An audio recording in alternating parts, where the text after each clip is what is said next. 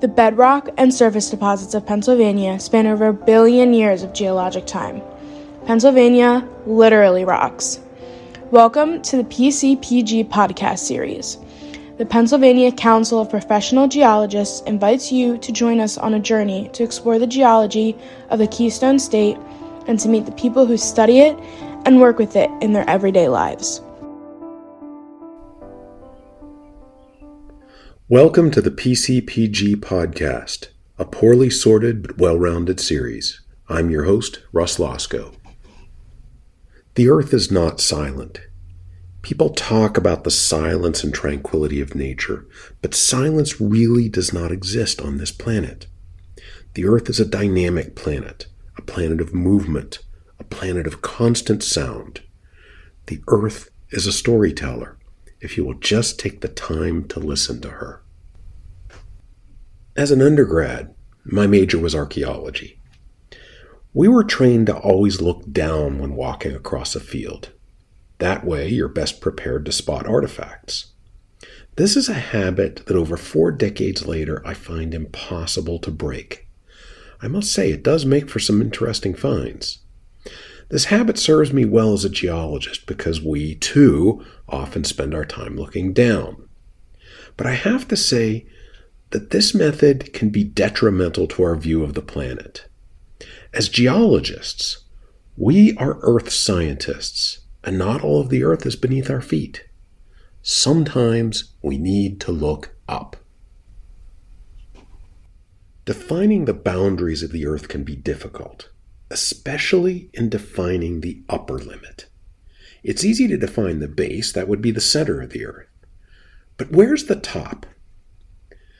We speak of the planet as being composed of spheres the inner core, the outer core, the mantle, the asthenosphere, the lithosphere.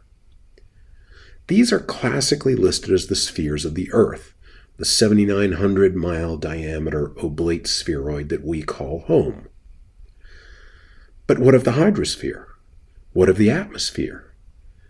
These are intrinsic parts of the planet.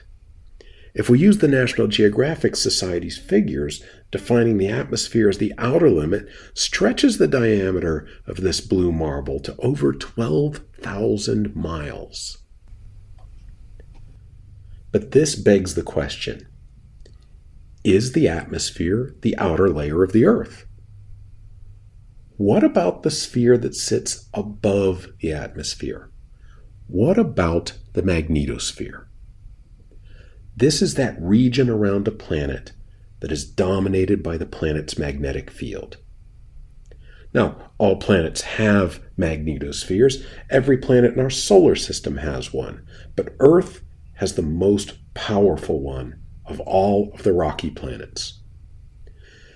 It is a huge comet shaped bubble, and it has played a critical role in our planet's ability to support life.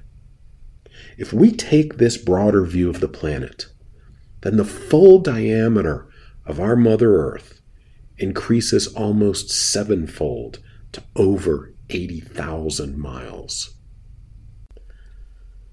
The magnetosphere is important because our Sun, although it is absolutely vital to life on Earth, is also extremely dangerous to life on Earth. The Sun is massive. It contains over 330,000 times the mass of Earth. The Sun makes up 99.8% of the matter in the solar system. The Sun ejects an average of a million tons of plasma and charged particles per second, though that amount can vary greatly, as we shall see. These particles travel outward from the sun at speeds of over 400 kilometers per second. This constant blast of deadly hard solar radiation is known as the solar wind. Now, the amount of radiation varies over time with the cycles and tantrums of the sun.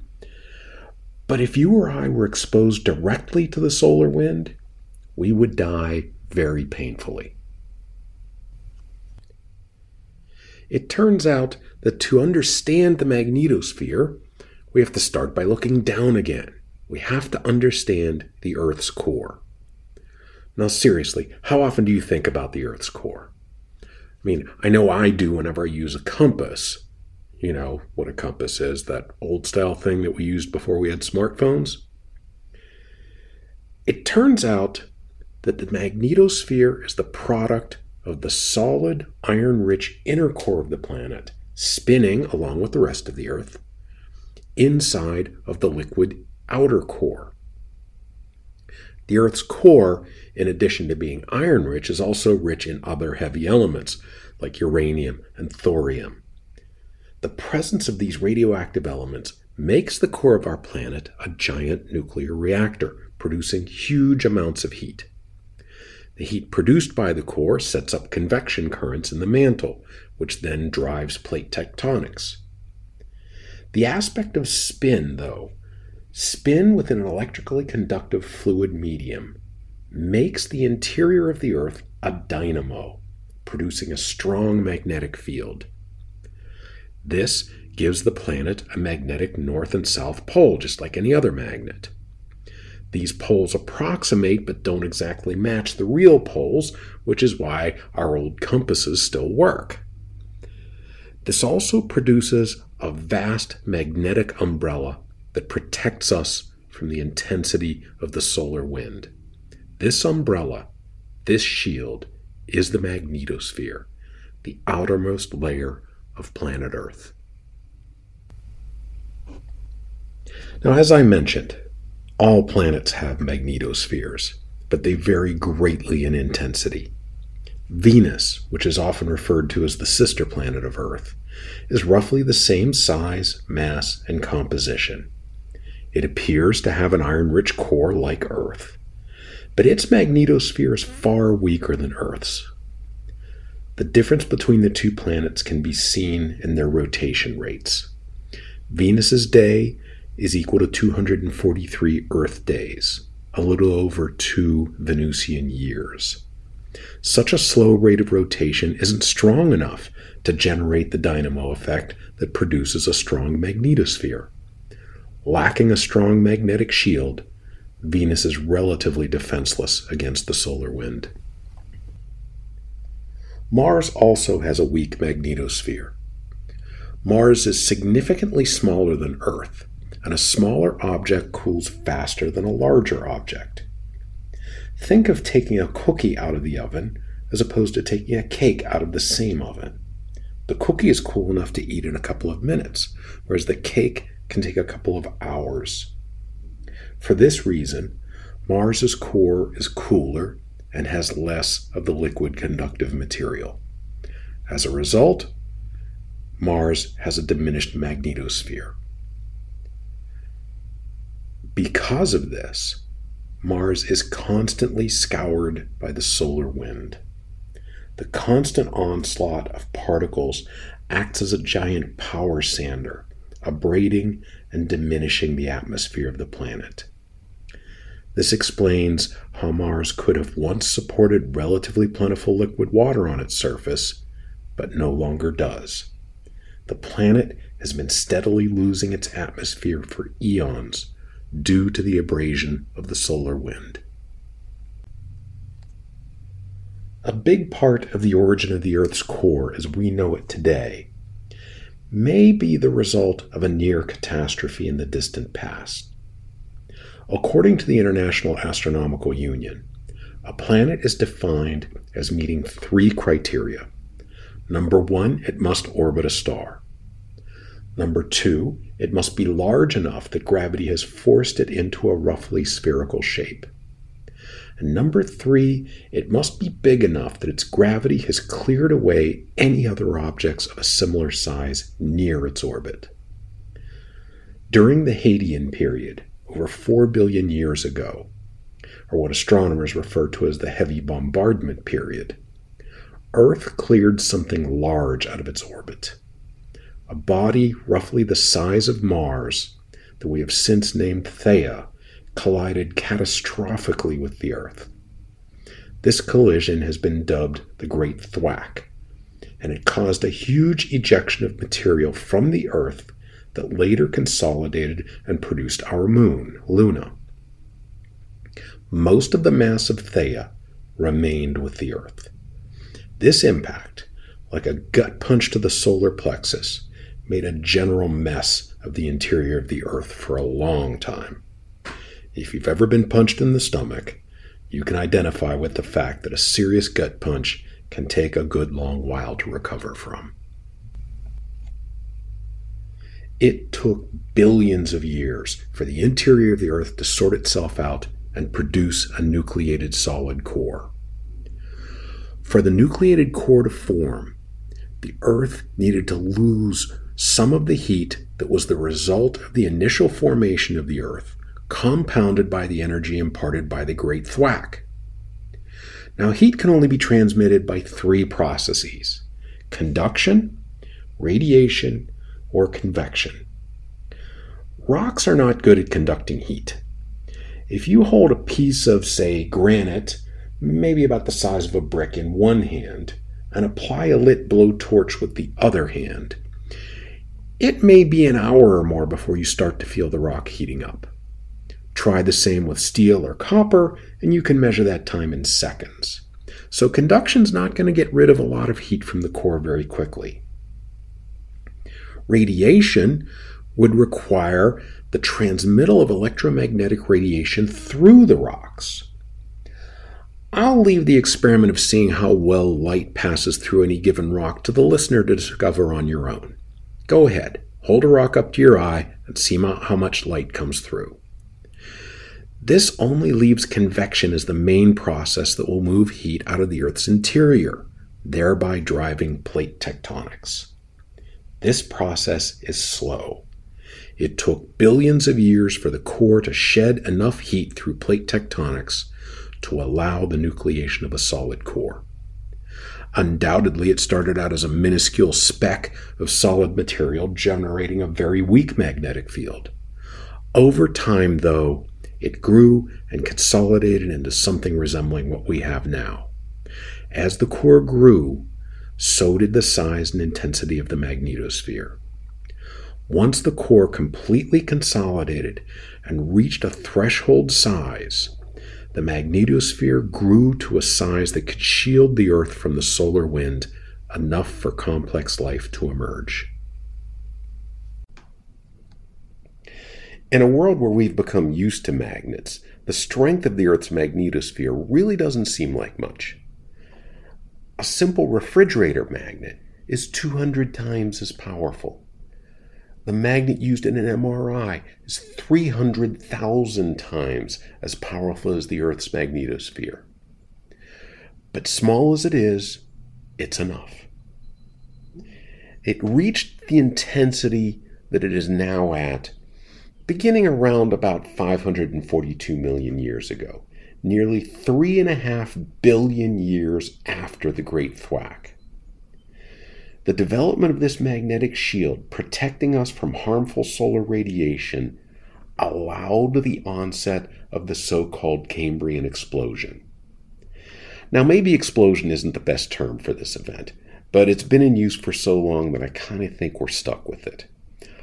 Up until that point, lacking a magnetic shield, the highest life forms that could exist on the planet were loosely organized colonies of pond scum. These are the stromatolites. Anything more complex that tried to evolve was doomed to extinction due to overexposure to radiation. But with the advent of a mature magnetosphere, organized life was able to emerge. And once it started, it couldn't stop, and it rapidly dominated the planet. Over the ensuing 542 million years, this process eventually led to the development of a peculiar species of ape descended creature that is inordinately obsessed with and often spends a lot of time just staring at their smartphones. Fortunately for us, these creatures like to listen to podcasts. These hundreds of millions of years of the planet being shielded from the deadly solar wind has allowed some very unique members of that ape descended species to evolve to the absolute pinnacle of evolution. I am, of course, referring to the geologists.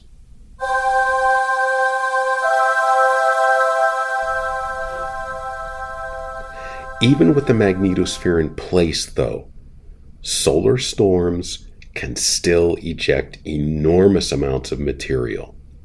These are known as coronal mass ejections. These can and do challenge and sometimes overwhelm the magnetosphere that defends us.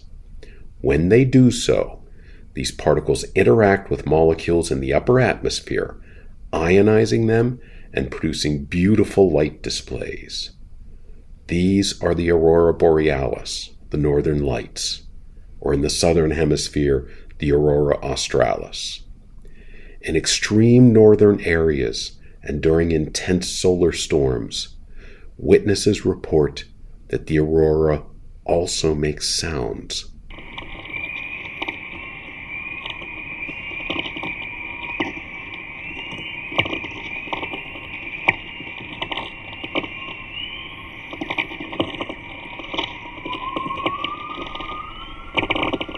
These are the sounds of the magnetosphere protecting us, as it has for over a half a billion years.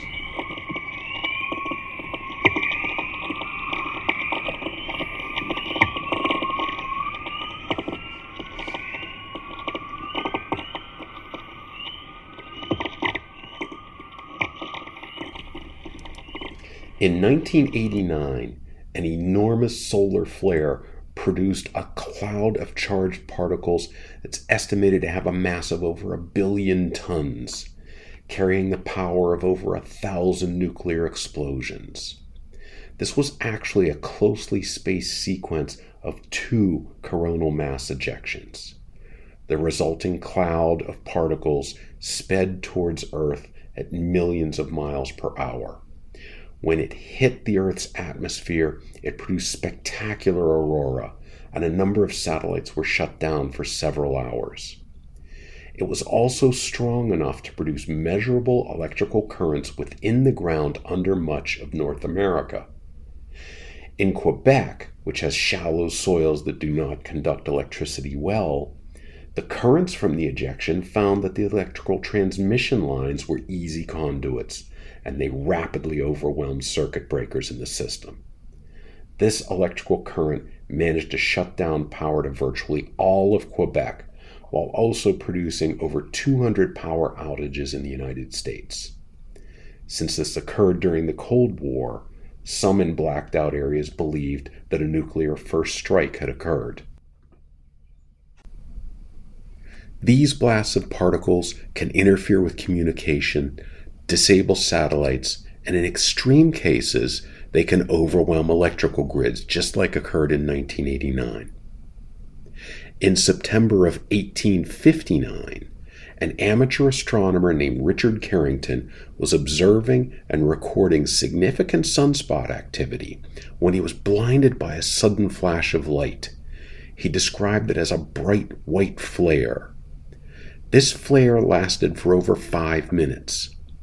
What he witnessed was the strongest geomagnetic storm ever recorded, now known as the Carrington event. This was an enormous coronal mass ejection that crossed the 93 million mile gap to Earth in under eight hours, a journey that most such ejections take several days to make. It is estimated that the coronal mass ejection in the Carrington event unleashed the power of over 10 billion one megaton atomic bombs, sending a stream of electrified gas and subatomic particles hurtling directly toward Earth. When it struck our magnetosphere, it produced auroras worldwide that were so bright that people mistook it for sunrise. People as far south as South Carolina arose from their beds in the middle of the night and began making breakfast because they mistook it for the dawn. The sky was such a bright red that many who saw it believed that neighboring locales were on fire. It wreaked havoc with the telegraph system, causing numerous sparks and fires in telegraph offices. Telegraph lines were said to shower sparks onto the ground, burning some passers by and giving strong electrical shocks to telegraph operators. It is now believed that a previous coronal mass ejection just a few days prior may have weakened the magnetosphere, paving the way for this storm and increasing its impact. Ice core data indicate that this was the largest such storm in over 500 years. Imagine living through this event. Imagine that it's 1859. You awake at dawn like usual, but a little more tired than normal, ready to start your day of work as a telegraph operator. You dress and make breakfast, and as you eat, you take out your pocket watch to wind it. Only then do you realize that it is only 2:30 a.m. Puzzled, you rush outside to see what is happening. The sky is ablaze with red light, but not the light of dawn. This light moves and slithers across the sky, making an eerie hissing and crackling sound. A flash to your right draws your attention as an arc of electricity jumps from a nearby telegraph line to a man walking underneath, knocking him to the ground. You rush to his aid, but he shakes his head and stands back up, singed but apparently unharmed. Then you realize that if the telegraph lines are doing this here, what are they doing in the telegraph office? You run to the office and unlock it to find sparks periodically popping out of the telegraph key. One large spark ignites some papers on the table, but you sweep them off and stamp out the flames. When you reach for the telegraph key, electricity arcs out to your hand, shocking you. You hear a sizzling sound and realize that the electricity is overheating the batteries that power the telegraph. Donning leather gloves, you hesitantly disconnect the batteries. No sooner than you do this, but the telegraph receiver starts tapping out a message. How is this possible without the batteries? You take down the message and carefully tap out an acknowledgement. Worldwide communications were disrupted by this event for days. But sporadic telegraphy was still able to continue using the ambient electricity from the storm. Now, imagine what an event like the Carrington event or the 1989 storm would do to our electronically interconnected world. Imagine your smartphone is suddenly inoperable as is your computer, your television, and most of your home appliances, and sparks are showering from the electric lines that feed to your house. Luckily for us, most solar storms are smaller than either of these two extreme events. But when these storms occur, they have a significant impact on radio communication, and we can, again, hear the sound of the earth protecting us.